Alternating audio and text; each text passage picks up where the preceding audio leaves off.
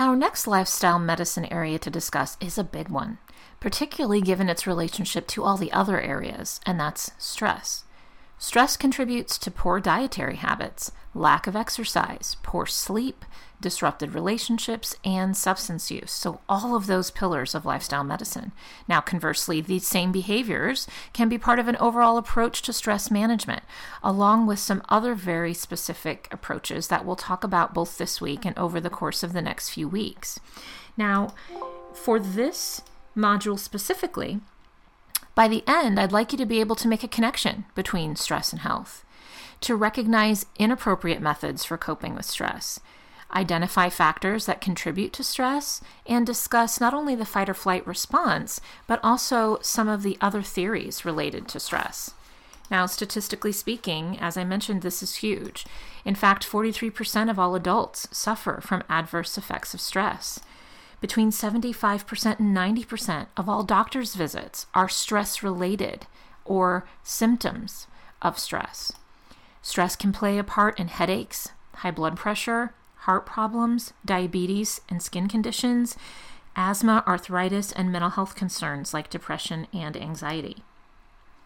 The Occupational Safety and Health Administration declared stress a hazard of the workplace. In fact, it can cost American industry quite a lot of money, not only in relation to the healthcare cost of workers from work related incidents, but direct costs from inefficiency or work related injury that is related to stress. Now, while stress can be an issue at any life stage, it can be particularly impactful for working adults and it can contribute to productivity and burnout. So it is something to be aware of, particularly as you move in to the workplace.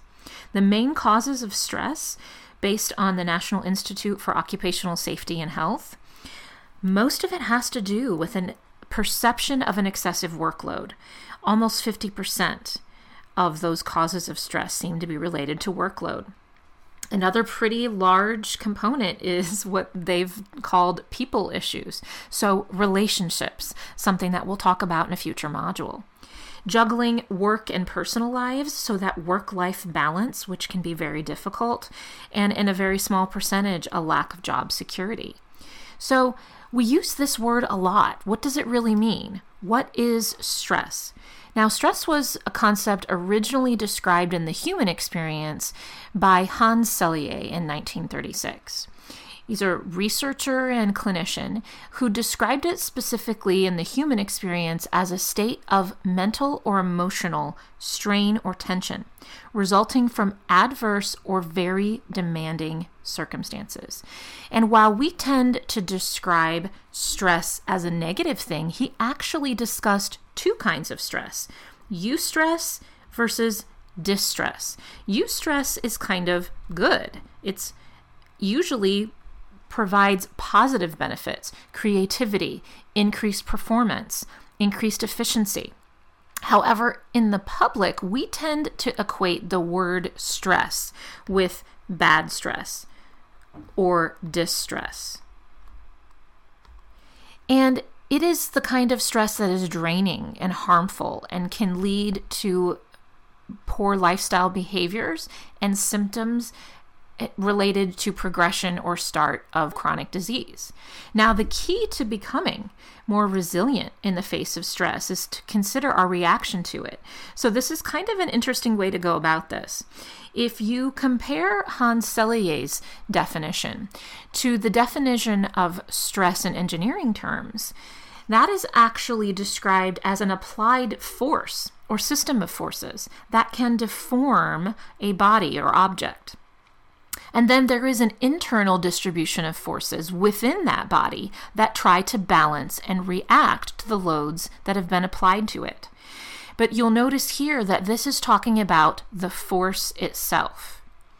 The actual response of that system or object to the applied stress or stressor is actually what we would perceive in the human condition as stress.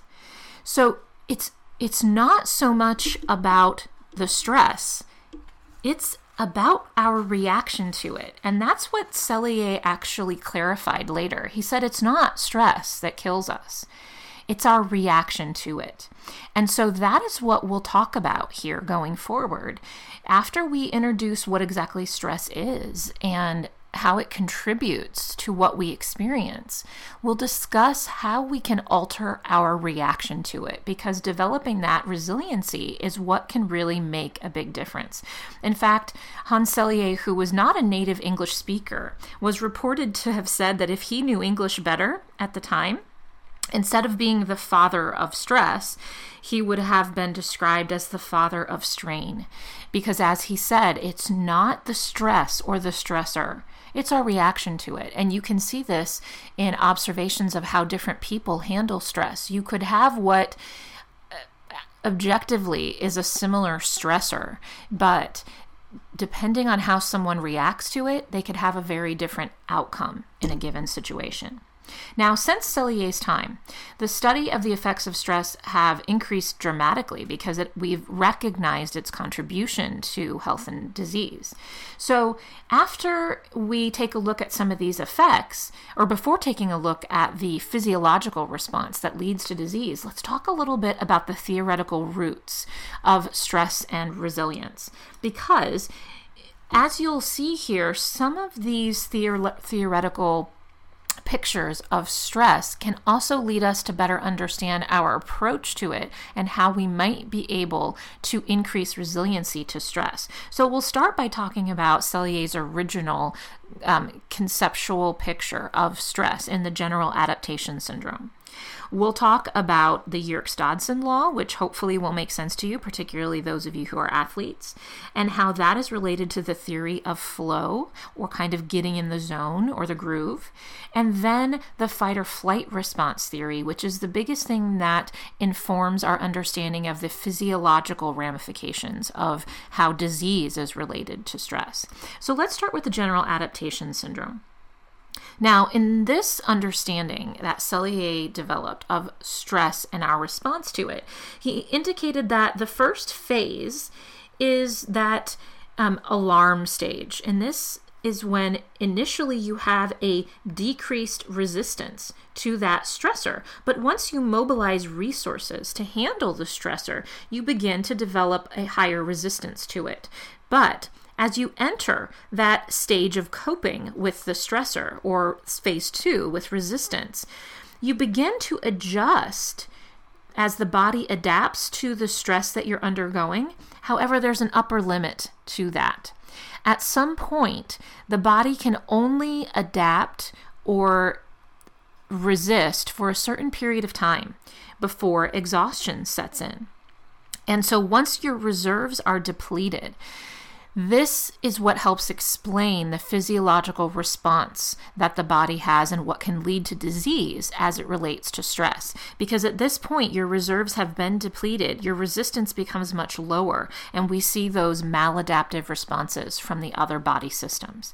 Now, another way to look at this resistance that your body exhibits in response to stress, we can look at the term resilience. So, again, from an engineering or physics perspective, resilience is the capability of withstanding a shock or stressor without permanent deformation or rupture. Now, that's if we're talking about an inanimate object. But if we're talking about us, it would be our tendency to recover from or adjust or cope with stressors, misfortune, change, um, things that come up in our lives. And so, this resilience and coping are skills and strategies that can be learned and they can help a person to bounce back, ideally before they get to that third phase in the general adaptation sy- syndrome, because we want to try to avoid the depletion of reserves and the exhaustion, because that is when you're going to see the most physiologically strong reaction and potential maladaptive responses that can lead to disease. So, if we consider that Selye did describe both good stress and bad stress. We can see that researchers have taken that a bit farther as well, even though in the public perception we tend to look at stress as a negative thing. Now, Yerkes and Dodson, two researchers, came up with this idea that, you know, as Selye described, not all stress is bad. In fact, there is a, a relationship that follows a very specific um, picture or response as it relates to performance. So, if you take a look at this graph, it follows a parabolic curve that's pretty predictable, which shows that as the stress increases, or as they called it, the arousal, as that that stressor arouses the body, you will get an increase in performance, but only to a certain point, at which the stressor becomes too much and performance will eventually go down. So, this is where stress can be good because your performance can increase. And then as that stressor becomes overwhelming, that's when you get a decrease in performance. So again, as an athlete, this might make sense to you because the increased challenge in a situation and stressor may actually encourage you to rise to meet the occasion. Yet, when that stressor or challenge is overwhelming and you're not able to meet the challenge, your performance decreases. Now, with this basic relationship in mind, we can jump into the concept of flow, which again you may be able to relate to. So, um, a researcher um, named Mihai Csikszentmihalyi described eustress with the term flow. And you might be able to understand that terminology more as the idea of being in the zone or being in the groove, which I think we've all experienced at one point or another. The concept of flow is described by this psychologist and researcher as a highly focused mental state in which you are fully absorbed in that task.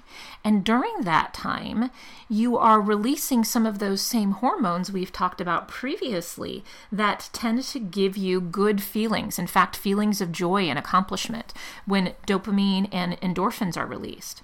Now, what Csikszentmihalyi did was he studied a bunch of famous artists, scientists, inventors, and analyzed how this positive stress led to a state of flow. What was it that happened during that time when they were most creative, most inventive?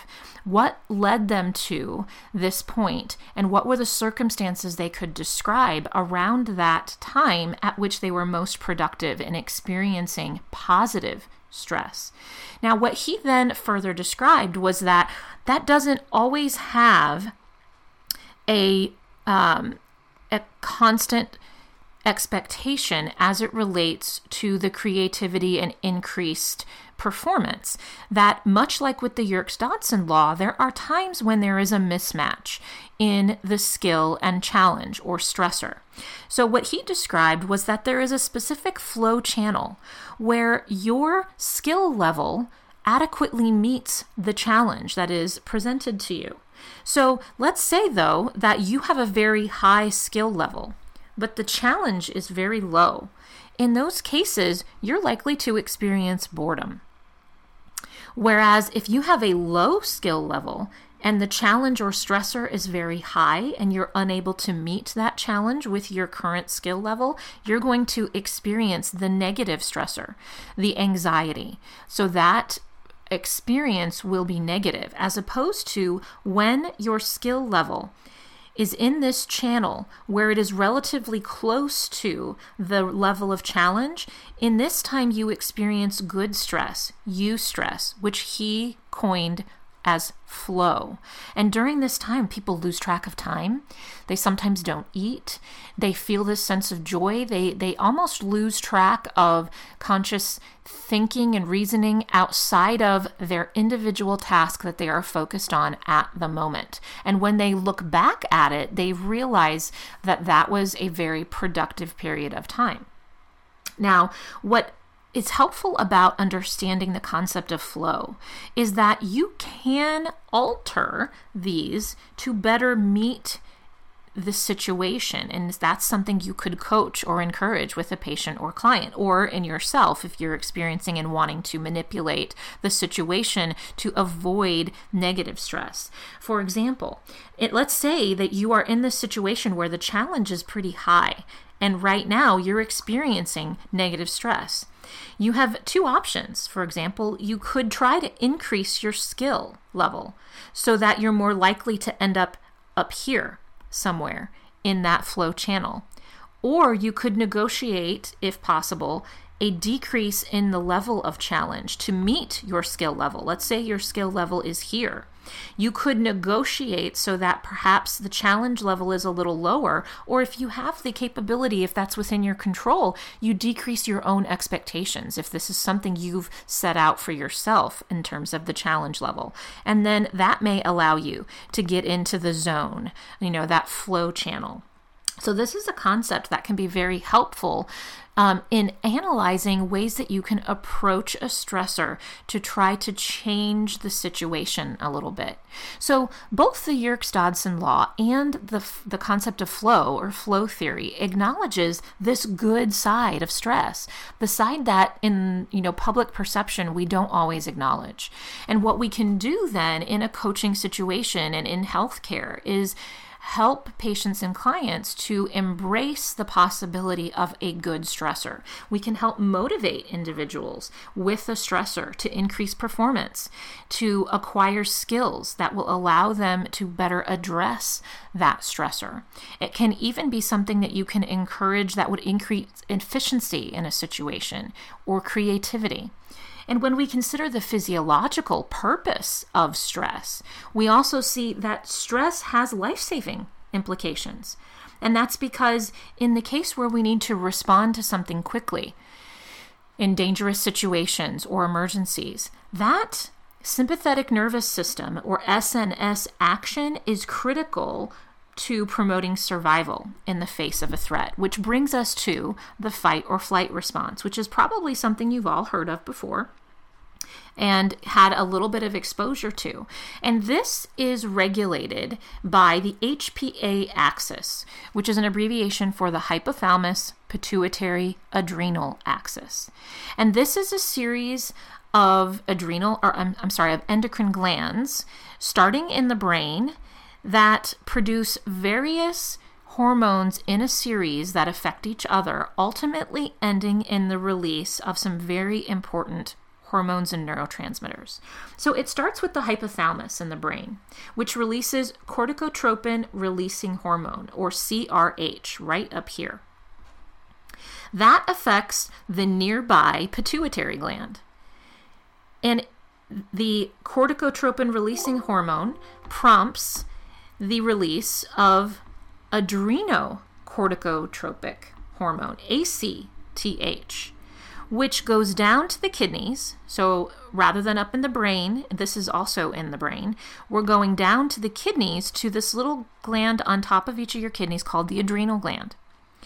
And in that location, ACTH prompts the release of cortisol and catecholamines, which you may know better as adrenaline and noradrenaline, or epinephrine or norepinephrine. These are your catecholamines.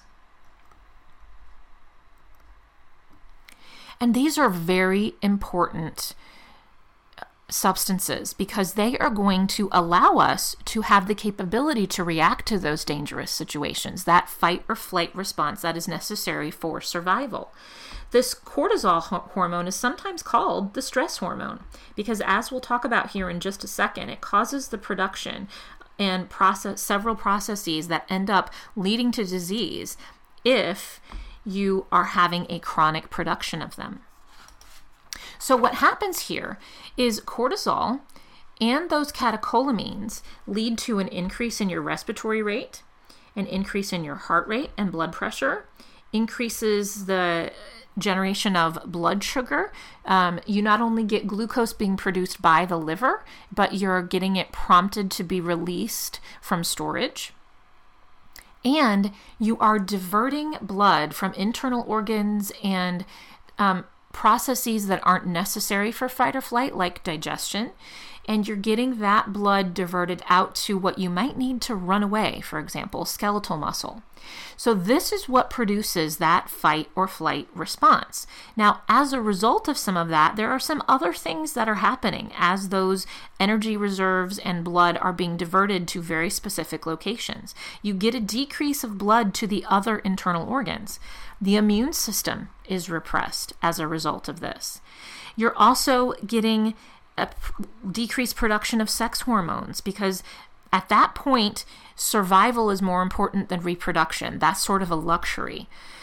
You're going to get changes in those, those blood sugar levels. The blood begins to sweat to make sure that you're regulating, or not blood, the skin begins to sweat so that you're regulating temperature and you're consuming more oxygen. Your breathing becomes faster and shallower. So, all these changes that are part of this autonomic or automatic system that is made up of the sympathetic nervous system and the parasympathetic nervous system. It's the SNS or sympathetic side that produces this fight or flight response. The side that balances it out when the threat has passed is the parasympathetic, and it has, as you can see here, kind of the opposite effect on each of these things that occurs. Now, the issue then becomes while there is a purpose to all of these things that occur as a result of the SNS response for getting away from some sort of threat, your body does not distinguish between a real physical stressor or a non threatening mental, social, or emotional stressor. Your brain does not know the difference. So, over time, if you are getting an excess production of those stress hormones, then you're going to get a chronic stimulation of the fight or flight system, which can have deleterious, uh, adverse effects on various body systems. So, for example, cortisol over time is associated with an impaired cognitive performance. It dampens the perform or the function of the thyroid gland.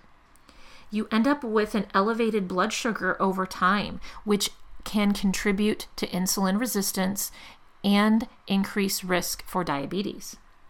You get a decrease in bone density, a decreased muscle mass, elevation in blood pressure, lowered immune function, slower wound healing, sleep disruptions, an increase in abdominal fat, which we've talked about before has a stronger correlation to certain diseases.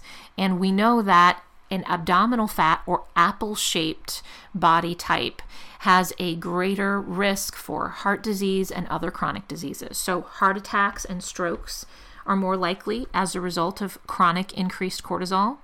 And you also get long term changes to some of your blood lipids, which we know are associated with heart attack and stroke, because the bad cholesterol can increase over time with elevated cortisol. And the good cholesterol, HDL, it can get lower over time. So you can see that all of these can lead to many health problems. Let's look a little bit more at what it does to the brain. Research shows that cortisol levels during aging, so over the lifetime, can predict atrophy of the hippocampus in the brain, one of those areas where you consolidate memory. So, long term, as you get atrophy of the hippocampus, you could end up with memory deficits later in life because research has shown that increased glucocorticoids, and that's what cortisol is, is a glucocorticoid. That leads to not only hippocampal dysfunction, but this is crazy almost 15% reduction in size of the hippocampus. In other words, this could be part of the contributor to increased risks of dementia and other neurological disease later in life. Now, much of our stress, as I mentioned, is no longer physical threats that lead to the fight or flight response. A great deal of our current stressors, particularly in developed parts of the world like the United States, are psychological stressors. Now, psychological stress is when there's just a perception that the environmental demands tax or exceed your ability to adapt, adjust, or cope to that stressor. And so, some researchers um, several years ago were able to do a review of the effects of stress on multiple different disease states, and they concluded that stress contributes to depression, cardiovascular disease, and the progression of HIV to AIDS through the mechanism of a decreased immune response that can happen with chronic cortisol in the body. So they suggested two different pathways for how stress leads to disease. One of those pathways should make a whole lot of sense to you because it's essentially what we're talking about in lifestyle medicine. That as a result of stress, you end up getting poor sleep, and we recently talked about the effects of poor sleep on the body. You don't exercise as much, which we all know is a risk factor for things like diabetes and heart disease. You have poor eating habits, which can lead to weight gain. You smoke more, obvious risks with that. And you don't tend to follow medical treatments as much when you're under stress. And so, the behavioral pathway is one thing that can contribute to future disease or disease progression. The second pathway is sort of the sneaky one. This is the one that's happening inside of us that is less visible and is something that is not behavioral, it is purely hormonal. This is the endocrine pathway that connects stress and disease. And it's kind of what we just talked about with the fight or flight response. As a result of our stress reaction and our inability to distinguish it from a true physical stressor, you're going to get a release of hormones that influence all those organ systems that I just mentioned, in addition to the immune system. Now, in addition to that, there is a close association with stress and mental health conditions, particularly depression. And that is because there have been close ties between social stressors, such as when people go through a divorce, the death of a loved one, diagnosis of an illness, where they've been able to take that incident and looked at what happened as a result of that incident.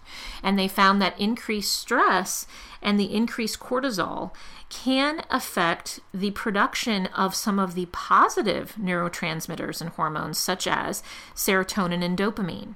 And we know that inadequate serotonin at those nerve gaps is part of the physiological production of symptoms in depression. And we know that dopamine is also part of this, in addition to related to Parkinson's disease. And so, with an increase in cortisol, you can get a decrease in serotonin and dopamine, which we know are related to depression. So, again, you see these connections between stress and disease mounting and mounting. So, as we look at the immune system, which is not only related to our ability to fight off disease and illness, it is also related to inflammation, which more recently has been found to be an underlying process in almost every major chronic disease out there.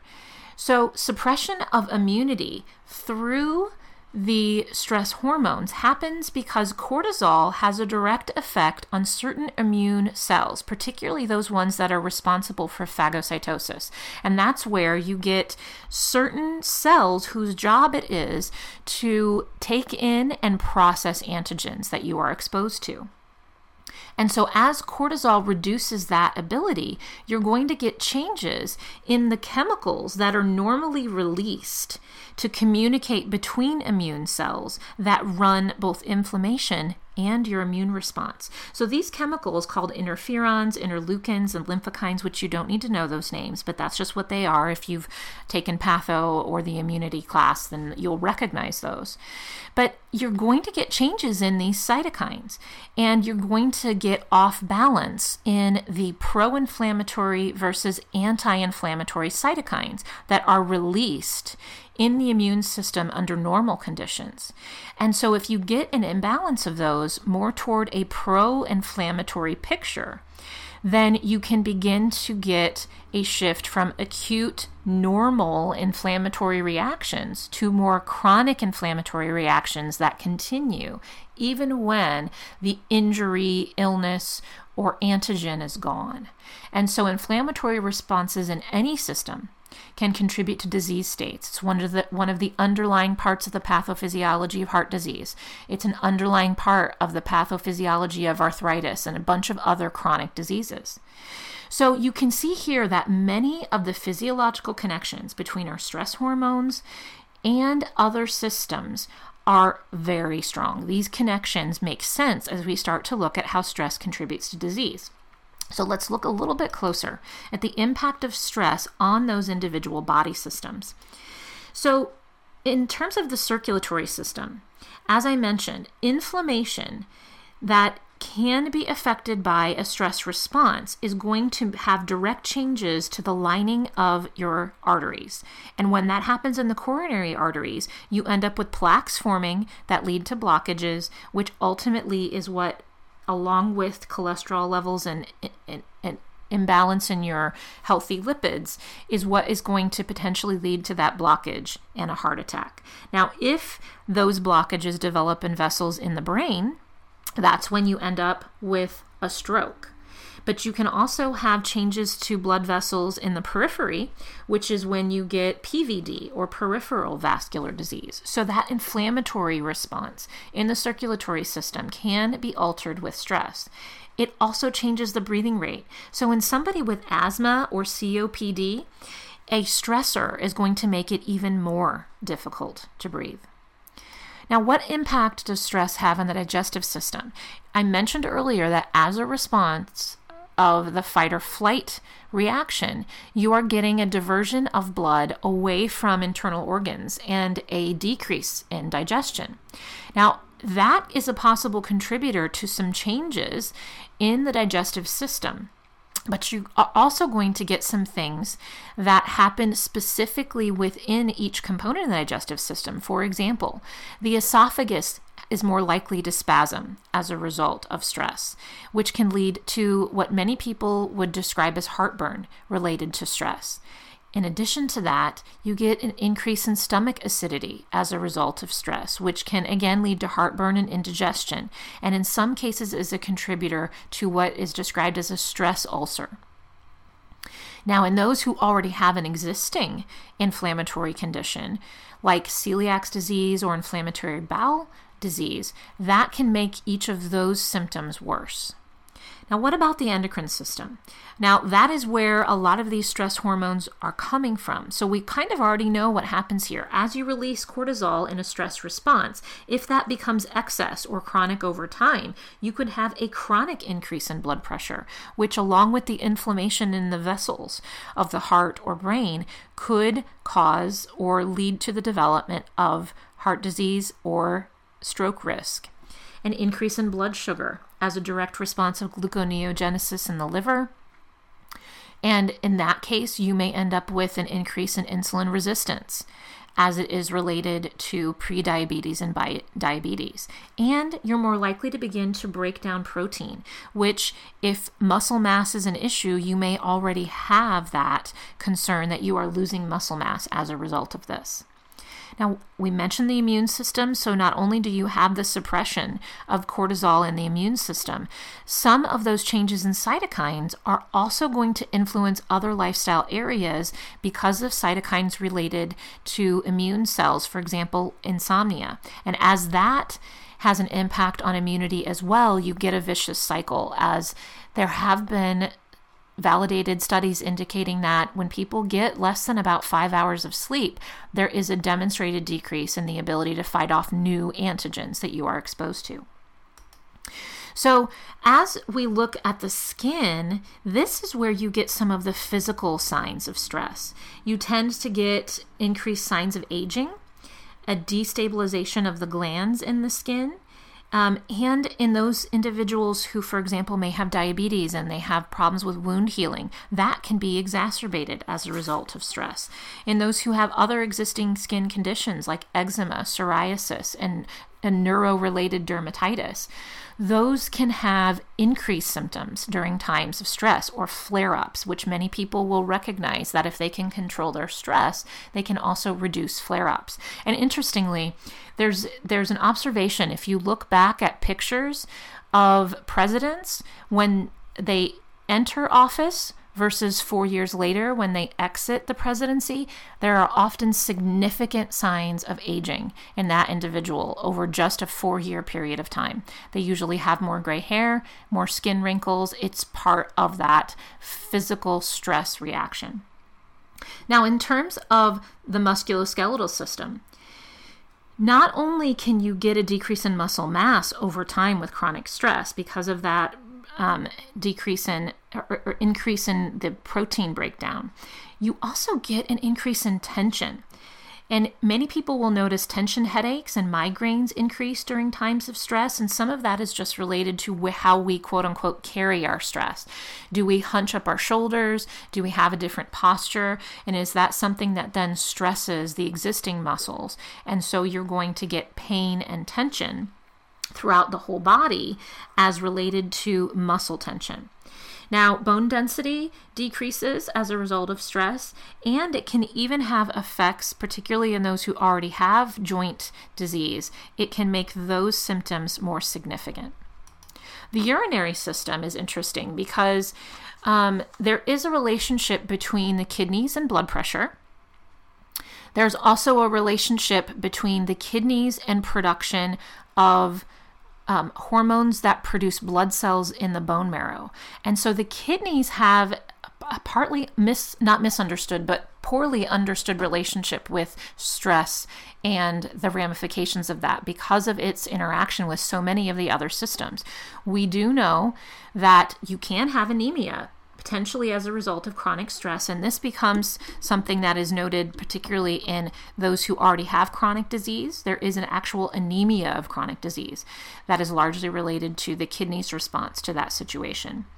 UTIs are more common, incontinence is also more common as a result of stress in the urinary system in the reproductive system, stress can be a huge contributor to not only the normal female menstrual cycle, but also the fertility ability of both men and women. Because of changes in hormones, for example, in men, it depresses the production of testosterone, which interferes then with the production of sperm. And you can get changes in women as well after a pregnancy. There seems to be a relationship between increased stress and postpartum depression. Now, if we look at what it is that contributes to stress. I mentioned before that our perception of stress is less in modern days related to physical threats than it is other external factors or internal factors. So, if we look at some of these, the external factors are no longer out threat to our daily survival as they used to be. It could be just environmental issues, could be related to housing, it could be related to an insecurity in your environment, heat.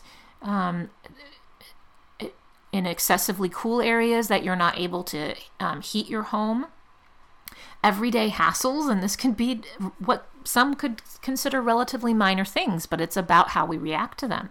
Family related issues, financial problems, major life events, birth of a child, loss of a job, other people, believe it or not, relationships that just stress us out, work related issues, and some of these we may have no control over. Then there are internal factors, things that we put into our body or do with our body, for example, excessive caffeine not getting enough sleep, eating highly processed foods, use of recreational drugs, and smoking. And so these things are what are sort of maladaptive responses to stress, the things we don't want to do, because these are lifestyle decisions that are extremely common choices for responding to stress. Unfortunately, they're not the most positive responses to stress. And this is why our discussions in this course are hopefully going to help people potentially be making better choices with these areas. Now, it's not always just internal and external factors. We could further break some of these down into physical factors and psychological factors. For example, illness and injury, again, something out of our control. Excessive exercising or lack of exercising can be considered a stressor obesity and not only the physical stressor of increased weight on our joints, but also the emotional and psychological issues that brings about with our relationships, our interactions in the environment, our interactions with others. Repetitive motion stressors. And then starvation, food insecurity, things that relate to how we respond psychologically to potential external physical factors in our lives. Now, some of these have to do with our mindset and our thinking, and this will be a focus of a future module because some of these are things that we can learn to do differently in the future. For example, many people have all or nothing thinking, and so when a stressor occurs, they end up assuming everything is now bad or that I might as well keep going with this choice that I've made because it doesn't make a difference now, everything is bad. And that is also related to a rigidity of thinking, not realizing that you can make different choices going forward. Anxiety and fear, so strong emotions, and our reaction to them. And this will be an interesting discussion in a future module. There have been studies that look at how you are approaching something either as pessimistic or optimistic, and how that influences your response to stress reacting to life changes. These psycholo- these life events and how we respond to them and our thinking and mindset related to them are also going to affect a physiological stress response. Relationships, taking things personally, having unrealistic expectations, whether that be at work or with personal accomplishments. And what does all this lead to? So, while we've talked about the effects on the body systems, what does all this look like in terms of symptoms of stress? You know some of these already.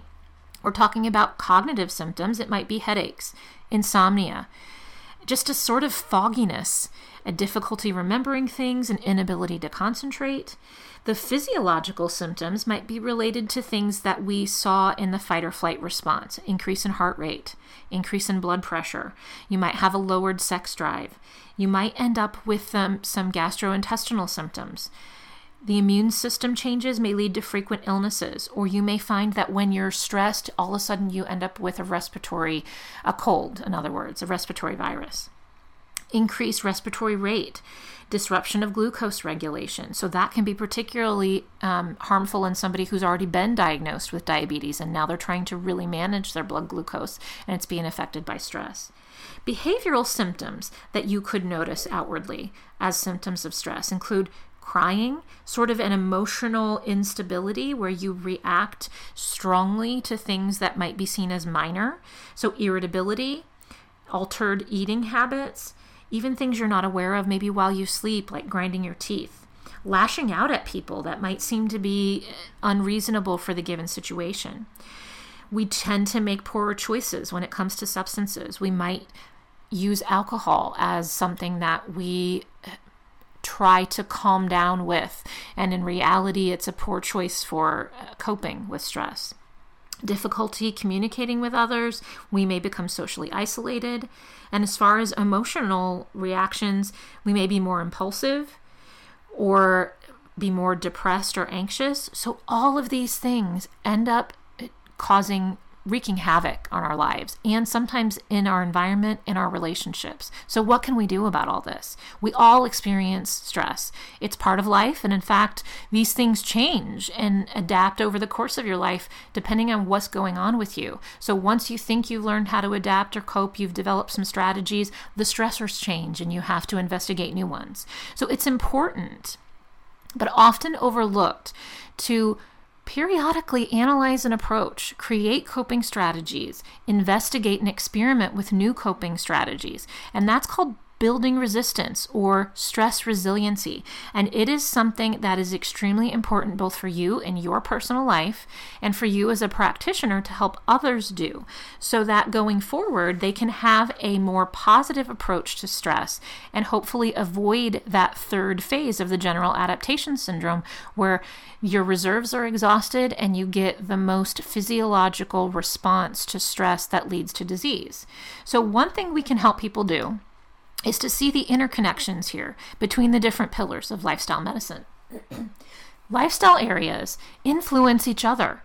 In fact, stress is one of the reasons we make poor choices in the other areas. And even when people get really good as they're working on their lifestyle areas, they may find that they're doing great on these things until something happens in life and a stressor comes in. And if they don't have adequate coping skills, all of a sudden the rest of these go to pot. And so this becomes something that even when you're working with somebody to increase their lifestyle, positive lifestyle behaviors, a critical part of maintenance and learning to adapt and maintain those positive changes is learning to adapt to stress. Because without those positive coping skills, the other lifestyle pillars will suffer. So not not only will stress affect these, but realizing how these can be used to better manage stress. These become extremely important things to discuss going forward. And again, for your own resiliency as you go forward. Now, Selye himself made recommendations for what he called living wisely and managing stress. He felt that and actually, you'll notice that these don't necessarily have to do with these lifestyle pillars. They have more to do with our psychological approach to them, our adaptability and coping mechanisms. So, he recommended adopting an attitude of gratitude toward life. And in a future module, we'll talk about the research that actually shows how important gratitude is to changing our mindset in how we approach life and how we perceive things around us acting toward others in an altruistic, in other words, not self centered way. So, volunteering or just doing a small thing for someone else can improve our mood and happiness. And that can be something that, in a time of stress, even though it may seem you don't have time to do something, taking a moment to do something for somebody else can really give you a boost retaining capacity for wonder and delight and the genuinely good and beautiful things in life. Sometimes when things get crazy and stressful, we don't take a moment to see the sunrise, to observe nature, to recognize the beauty and wonder in something, uh, the laughter of our children, the genuine care of a friend towards someone else. So you you see these things differently as you begin to be aware of looking for them and their benefits. Keeping a healthy sense of modesty about someone's goals, about your own goals. And this this kind of helps you not have that negative approach to failure. If you can look at a slip up or failure as a learning opportunity and be modest about, oh, yeah, well, I didn't do great at that, but now I know what to do to get better. That can really be helpful too. Again, it's about your mindset. And this is a really interesting one finding a purpose in life and finding a way to use your strengths to fulfill that purpose. And we'll talk a little bit more about this in a future module as well, because there have even been people in extremely stressful, what would be described as horrific situations who somehow come out of it with a sense of well being and purpose that allowed them to cope and get through it. For example, there was a psychologist during the Holocaust that made observations of the other prisoners in the concentration camps, those who tended to be more likely to survive were those who had some sort of purpose. They had, even in the midst of the horrors that they were surrounded by, if they had a purpose and a reason for getting up and they felt they had a way to fulfill their purpose or seeing in the future a desire to fulfill it even after that horrific time, they were more likely to survive. And so that has been found over time to be something we may take for granted, but finding a purpose in life can allow you to move forward and cope with stressors in a more resilient way. So, what are those seeds of resilience? So, research shows some of the most effective strategies include, as Selye recommended, having an attitude of gratitude. As Viktor Frankl found in, in World War II in concentration camps, finding purpose.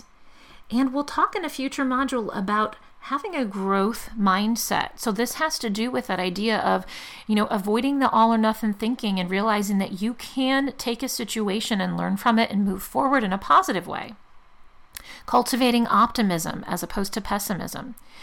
And having a good support system. We'll have an entire module on social connection. And then a future module on positive psychology, which is actually going to encompass these areas. And we'll talk more specifically about each one of those. And I'll even challenge each of you to take some of these and put them into practice in your day to day life for at least a week to see how maybe your mindset changes. Another strategy, excuse me, that can be effective with managing stress is something we'll talk about in next week's module. And that is using mindfulness, meditation, and relaxation to manage stress. You can kind of think of it as downshifting, taking deliberate time to put things aside that you are dealing with and try to cultivate a sense of peace. So we'll talk next time about something called mindfulness, which is where you you take a moment and develop a non-judgmental awareness of the present moment instead of thinking about the future, instead of thinking about the past. Just taking a moment to appreciate the present. And then meditation, which has a bunch of different definitions and it means a lot of different things to different people. But it is in general a practice or training of the mind to improve focus and clarity. And there are multiple types and multiple ways of going about that.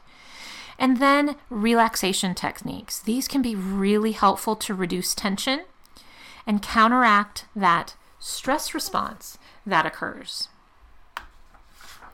Now, given that there are so many different approaches, it can be important to take a coach approach in helping foster stress resiliency. So, as you help others coach, as you work with them to coach their stress resiliency, remember what that coach approach stands for. Check your assumptions at the door. Approach the situation with curiosity and openness. Don't assume that you know what might be best for dealing with that person's stressor or their individual situation. Appreciate the positive. So take that optimistic approach. As you're working with a patient or client, instead of dwelling on the negative, help them to find the positives in the situations by asking those questions that lead them to consider the positives. And then react and respond with compassion and honesty. You can individualize this approach by focusing on that client centered conversation. Use those OARS skills if necessary open ended questions, affirmations, reflections, and summaries. You can discuss this approach with mindset and self talk when things go downhill, helping them change their perceptions and concepts of what's going on by looking at it with a different mental attitude. You can even brainstorm ideas for how to help individuals move forward with their approach because we want it to be an individualized approach we want to let them think of what would work best for them. And if sometimes they come into it, as often happens, and they're like, I have no idea how to deal with this, you can offer to brainstorm. Say, all right, how about if we throw some things back and forth to each other? I'll come up with a couple things, you come up with a couple things, and then when we have this list, we'll see which of these you might want to experiment with. This can be a great way to put a couple of the ideas that you're at least aware of, but then as you start to suggest things, it often prompts ideas from their side as well. And so this can be really helpful to just put some options on the table that they can then choose from and help them feel more in control of the situation. And then having them set up and commit to a process of experimentation. Consider what those options are for them, experimenting and see which works best, and then have them come back and talk about, get feedback on what seemed to work, what didn't, what approaches they might want to adapt or change, and how to move forward. And so we'll talk in the next several modules about some specific examples, whether that be mindfulness, meditation, relaxation techniques, whether it be developing and nurturing social relationships and positive um, interactions with others, or maybe it's taking a different approach to your mindset. And so we'll have an entire module on positive psychology approaches to adapting. And then set that goal, right? As specific as possible. In this past module, you notice that taking that next step further to being very specific about what, about what a person is going to do and making a plan is going to be critical for them to follow through. And in fact, you can even generate a prescription with frequency, intensity, time, and type in the same way you could with exercise for stress resiliency. For example, using some of those strategies that I mentioned. Let's say you're helping someone find a purpose and they want to experiment with that in dealing with stress. Let's say their frequency, maybe one evening in the next week, they spend some quality time, just some time for silence. And maybe it's an hour and they contemplate strengths and gifts, talents, their personal mission in life, and contemplate how they could carry that out. Or for someone else who wants to cultivate an attitude of gratitude, you could say, all right, how about five nights a week? You spend five to 10 minutes. During that time, you perhaps write two to three things in a gratitude journal and you're going to focus on those things for which you feel gratitude and talk about those. Write them down, reflect on them a little bit, how they um, enrich your life. Let's say you want to help someone cultivate that um, sense of wonder and appreciation, finding beauty in their life. Perhaps once a week, you can have someone for 10 to 20 minutes focus on nature if that is something that brings them peace and make careful observations in the present moment using all their senses. What do they smell, sense, feel, hear, touch in their environment so that they're in the present moment and perhaps not reflecting on the past or anxiety about the future. So, again, this has to be a very individualized approach. And over the next couple weeks, we'll talk about some of the potential strategies that could be used to help people move forward. Because, regardless of their progression with dealing in improving positive lifestyle behaviors, stress is one of the biggest reasons that we fall short that we revert back to previous poor lifestyle choices or that we fail moving forward in continuing to develop those. So, adapting and coping is what is going to allow for maintenance and growth in positive lifestyle behaviors. So, stay tuned for future options and recommendations that you can explore for yourself with stress resiliency and also helping other patients and clients move forward with their own stress resiliency.